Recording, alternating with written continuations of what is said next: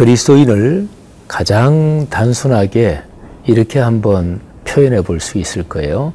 그리스도인은 그 사람이 하나님이 창조하신 이 세계의 어느 시공간에 존재하면서 그 사람 때문에 그 사람 주변 사람들이 행복해지고 그 사람 때문에 그 사람이 사는 그 주변 환경이 아름다워지는 그런 역할을 하는 사람이 그리스도인이다.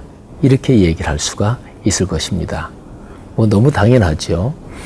어떤 그리스도인이 어디에 존재하는데 그 사람 주변에 있는 사람이 그 사람 때문에 힘들고 그 사람 때문에 괴로워지고 그 사람 때문에 독을 품는다. 어, 그건 그리스도인답지 않은 거죠. 또 어떤 그리스도인이 어디에 있는데 그 사람 때문에 주변 삶의 환경, 물리적인 환경이든 또는 어, 가시적이지 않은 정신적인 환경이든지 간에 그 사람 주변 삶의 상황, 그 환경이 망가지고 더러워진다. 그건 당연히 그리스도인답지 않죠. 환경을 실제로 우리가 사는 이 환경을 아름답게 가꿔야 가야 되는 게 바로 이런 이유에서도 있죠. 이거를 성경적으로 말하면 그리스도인은 축복의 통로입니다. 아, 당연하죠. 복의 근원, 축복의 통로가 돼야 되지요. 여러분이 살아가면서 다른 사람을 얼마나 축복하십니까? 하나님이 그리스도인에게는 축복의 권세를 주셨어요. 그걸 자꾸 훈련하고 연습하고 자꾸 써먹어야 돼요. 오늘 하루도 여러분이 만나는 사람을 격려하세요. 칭찬하세요. 그리고 축복하세요. 그리고 어렵고 힘든 상황에 있는 사람은 위로하셔요. 하나님은 그런 그리스도인을 각별히 더 좋아하시고 또 그런 그리스도인에게 더 많은 복을 주어 주십니다. 당연하죠. 그 사람에게 복을 줘야 그래야 그 사람이 자꾸만 복을 더 나누어 줄 테니까 말이죠. 그런 그리스도인 되시기를 바랍니다.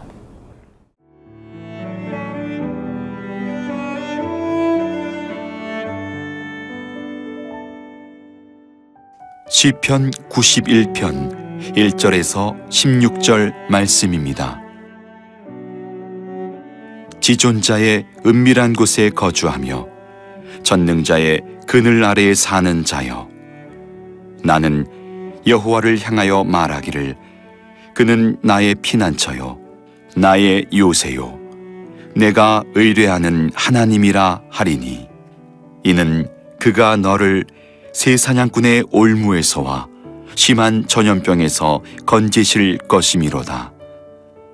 그가 너를 그의 깃으로 덮으시리니 내가 그의 날개 아래에 피하리로다. 그의 진실함은 방패와 손방패가 되시나니 너는 밤에 찾아오는 공포와 낮에 날아드는 화살과 어둘 때 퍼지는 전염병과 밝을 때 닥쳐오는 재앙을 두려워하지 아니하리로다. 천 명이 내 왼쪽에서 만 명이 내 오른쪽에서 엎드러지나 이 재앙이 내게 가까이 하지 못하리로다. 오직 너는 똑똑히 보리니 악인들의 보응을 내가 보리로다. 내가 말하기를 여호와는 나의 피난처시라 하고 지존자를 너의 거처로 삼았으므로 화가 네게 미치지 못하며 재앙이 네 장막에 가까이 오지 못하리니 그가 너를 위하여 그의 천사들을 명령하사 네 모든 길에서 너를 지키게 하심이라 그들이 그들의 손으로 너를 붙들어 발이 돌에 부딪히지 아니하게 하리로다. 내가 사자와 독사를 밟으며 젊은 사자와 뱀을 발로 누르리로다. 하나님이 이르시되 그가 나를 사랑한즉 내가 그를 건지리라. 그가 내 이름을 안즉 내가 그를 높이리라. 그가 내게 간구하리니 내가 그에게 응답하리라.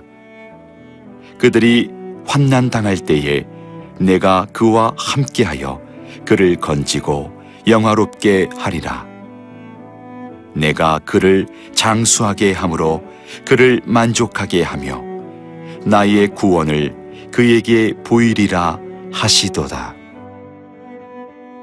그리스도인이 다른 사람을 축복하고 자기 삶의 주변 모든 것을 축복하는 근본 원리는 내 거를 가지고 나눠준다. 그런 거 잘못된 거예요. 그리스도인이 주변에 복을 끼치는 근본 원리는 내 거를 가지고 나눠주는 게 아니라 하나님이 내게 주신 걸 가지고 나눠주는 거예요. 그러니까 내 거가 아니에요. 하나님 거지요. 그래서 축복의 가장 근본 원리는 하나님의 말씀, 하나님이 주신 은혜, 하나님이 베풀어 주신 사랑, 그러니까 이거를 전달해 주는 거예요. 제가 오늘 그런 역할을 한번 해보려 그래요. 또 여러분이 살아가면서 제가 오늘 한 게 예로, 본보기로 아, 그렇게 하면 되겠구나. 이런 생각도 하시면 좋겠어요. 시편 91편 13절부터 16절까지 이거는 하나님이 하신 말씀이에요. 14절부터 16절인데요. 하나님이 이르시되 이렇게 시작이 돼요. 하나님이 이르시되 그러면서 하나님이 그 뒤에 축복의 말씀들을 주셔요. 하나님이 주신 말씀이니까 제가 이 말씀을 받아서 지금 이 프로그램을 보고 계시는 여러분들에게 이 축복의 말씀을 전합니다. 제가 지금 이거를 여러분들에게 전할 때 여러분들이 이 말씀을 들으시고 아멘으로 화답하시는 분들마다 여러분의 삶에 실현되고 성취되고 복이 되기를 바랍니다. 자, 시편 91편 14절이에요. 하나님이 이르시되 그가 나를 사랑한즉 내가 그를 건지리라. 하나님을 사랑하시기를 바랍니다. 그래서 여러분의 삶에서 어려움이 있을 때 하나님이 건지실 것입니다. 그가 내 이름을 안즉 내가 그를 높이리라. 여러분, 이 세상에 있는 그 무슨 지식보다도 더욱더 하나님을 아시기를 바랍니다. 하나님은 당신을 제대로 아는 사람을 높여 주셔요. 높인다, 높아진다. 이거 너무 잘하는 거지요. 너무 우리에게 절절한 거지요. 아이들이 또는 여러분의 가족 구성원이 사회적으로 높은 지위에 오르고 그런 것도 어쨌든 여기에 포함되는 거예요. 하나님께 인정받고 그러면서 삶의 상황에서 리더십 영향력을 가지게 되는 거. 어, 그가 내 이름을 한즉 내가 그를 높이리라. 그가 내게 간구하리니 내가 그에게 응답하리라. 하나님께 간구해서 응답받는 복이 여러분에게 있을 것입니다. 그들이 환란을 당할 때에 내가 그와 함께하여 그를 건지고 영화롭게 하리라. 아멘. 너무 좋죠. 여러분이 어떤 어려움이나 환란을 당할 때 하나님께서 여러분과 함께 하실 것입니다. 어려움과 환란은 극복되고 그리고 도리어 여러분이 그 어려움과 환란을 거치면서 영화롭게 되시기를 축복합니다. 16절입니다. 내가 그를 장수하게 함으로 그를 만족하게 하며 나의 구원을 그에게 보이리라. 하나님께서 여러분을 장수하게 하시되 건강하게 장수하게 하시고 여러분 가족 후손 자녀손 잘 되는 거 보시며 장수하게 하시고 여러분이 섬기는 교회가 은혜롭게 성숙하는 가운데 장수의 축복을 주시기를 간절히 바랍니다. 거기에서 주님께서 주시는 무엇보다 큰 축복은 바로 여러분이 구원을 받게 되는 축복이지요. 시편 91편 14절부터 16절에 있는 이 축복이 여러분의 삶에 현실이 되기를 주님의 이름으로 축복합니다. 성도 여러분, 너무 좋잖아요. 다른 사람 욕할 때 좋으시던가요? 깨가 쏟아져요. 아니면 내가 섭섭한, 내가 미운 어떤 사람, 그 사람 집안에 삶에 어떤 안 좋은 일이 났어. 그래서 너무나 고소해서 그 얘기를 다른 사람한테 퍼뜨리고 전해. 그때 내 마음이 평안하던가요? 결코 그렇지 않습니다. 만일에 그렇게 다른 사람을 험담하고 다른 사람이 안 좋은 걸 퍼뜨리고 그러면서 내 마음에 쾌감이 심하다. 그러면 그는 심각한 거예요. 내 영혼이 망가질 대로 망가졌다. 그런 상태라고 보시면 돼요. 여러분, 다른 사람을 마음껏 축복하며 사는 그런 복이 넘치기를 바랍니다.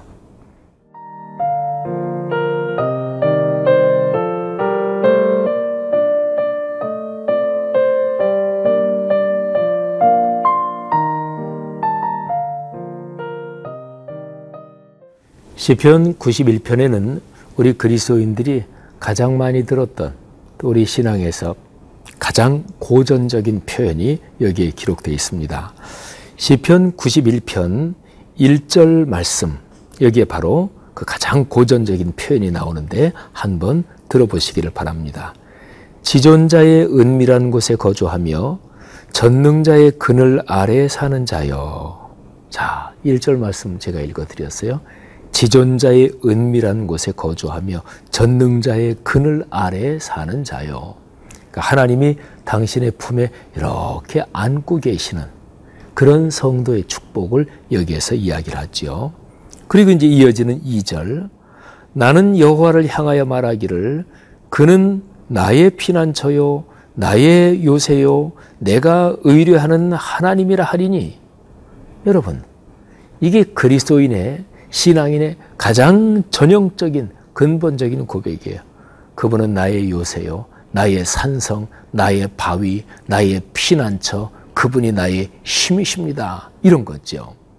여러분, 그분이 그렇게 나의 힘이요, 요새요, 바위요, 피난처요, 산성이신 이유가 무엇입니까? 오늘 시편 91편 이제 3절 이하에 보면 그 이유가 쭉 기록되어 있어요. 어, 시편을 묵상할 때마다 이제 새삼스럽게 어, 거듭 거듭 느끼는 거는 시편은 운율이 있는 말하자면 노래거든요. 구약 시대에는 이 시편의 가사가 전부 다 노래로 불려졌어요. 또 요즘도 시편 1편부터 150편을 다 곡조를 붙여서 노래로 만든 그런 또 찬송가 곡집도 실제로 있어요.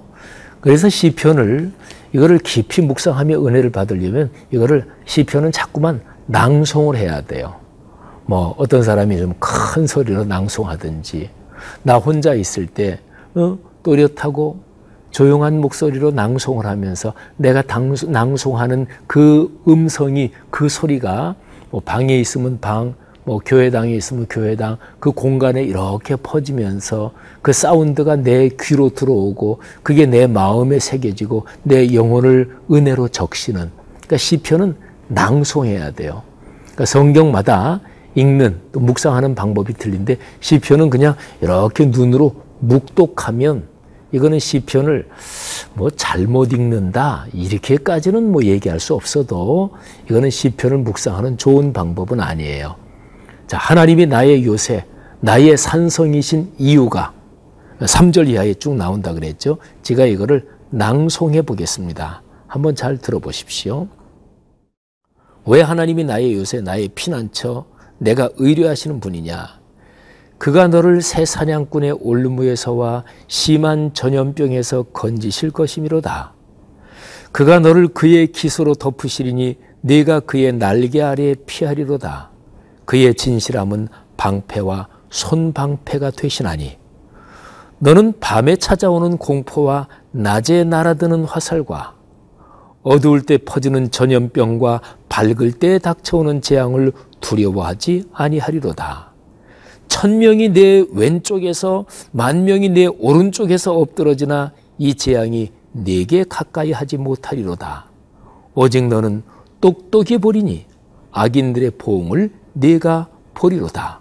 네가 말하기를 여호와는 나의 피난처시라 하고 지존자를 너의 거처로 삼았으므로 화가 네게 미치지 못하며 재앙이 네 장막에 가까이 오지 못하리니 그가 너를 위하여 그의 천사들을 명령하사 내 모든 길에서 너를 지키게 하심이라 그들이 그들의 손으로 너를 붙들어 발이 돌에 부딪히지 아니하게 하시리로다 내가 사자와 독사를 밟으며 젊은 사자와 뱀을 발로 누르리로다. 아멘. 제가 13절까지 봉독했어요. 그리고 그 뒤에 나오는 14절, 15절, 16절은 제가 아까 여러분을 하나님의 말씀, 이 14, 15, 16절로 여러분을 축복한 말씀이죠. 여러분 보세요. 시편은 근본적으로 문학적인 대단한 수준이 들어가 있는 거거든요. 시편은 과학적으로 분석하는 게 아니에요. 그러니까 문학적인 그리고 영혼의 감성으로 읽으면서 성령께서 역사하시는 것입니다. 시편 91편 3절부터 13절까지에 있는 이 고백. 이러이러한 이렇게 역사하시는 하나님이시기 때문에 하나님은 나의 요새요, 나의 방패이십니다. 하는 이 내용이 여러분의 삶에서 이루어지기를 바라고 또 오늘 하루 걸어가는 여러분의 삶에서 체험되기를 주님의 이름으로 다시 한번 축복해 드립니다. 기도하십시다. 하나님 은혜 감사합니다. 살아계신 하나님, 지금 나와 같이 계시는 그 하나님, 찬양합니다. 감사, 그리고 또 감사 올립니다. 하나님, 오늘 하루 나의 피난처, 나의 요새, 나의 방패 되신 하나님, 손 꼭 붙잡고 걸어가겠습니다. 그러면서 다른 사람을 마음껏 축복하며 오늘 하루 인생 여정 걷게 하옵소서. 예수님 이름으로 기도 올립니다. 아멘.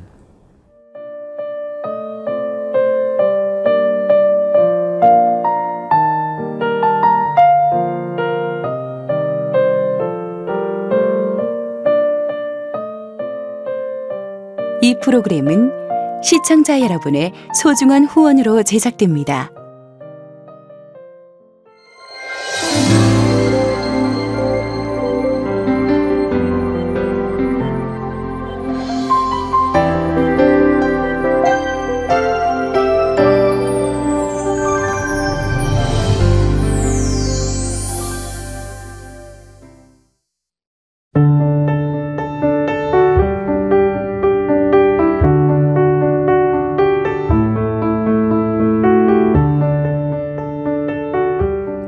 가정을 이루고 기대함으로 아이를 기다리던 개태와 사모님. 조급한 마음이 있었지만 하나님께서 새 생명을 선물해 주셨습니다. 축복이에요. 하나님의 축복을 많이 받았으면 좋겠다고 생각해서 축복이라고 지었습니다.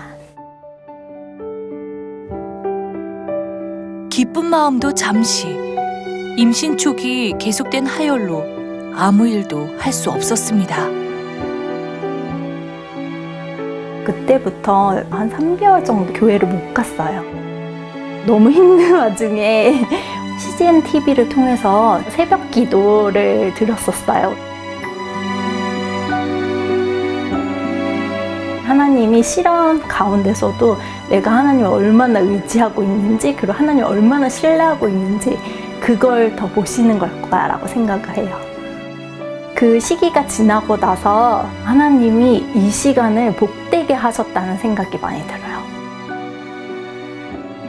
CGN TV를 통해서 하나님 말씀이 흘러나오는 것 자체가 위로였던 것 같아요.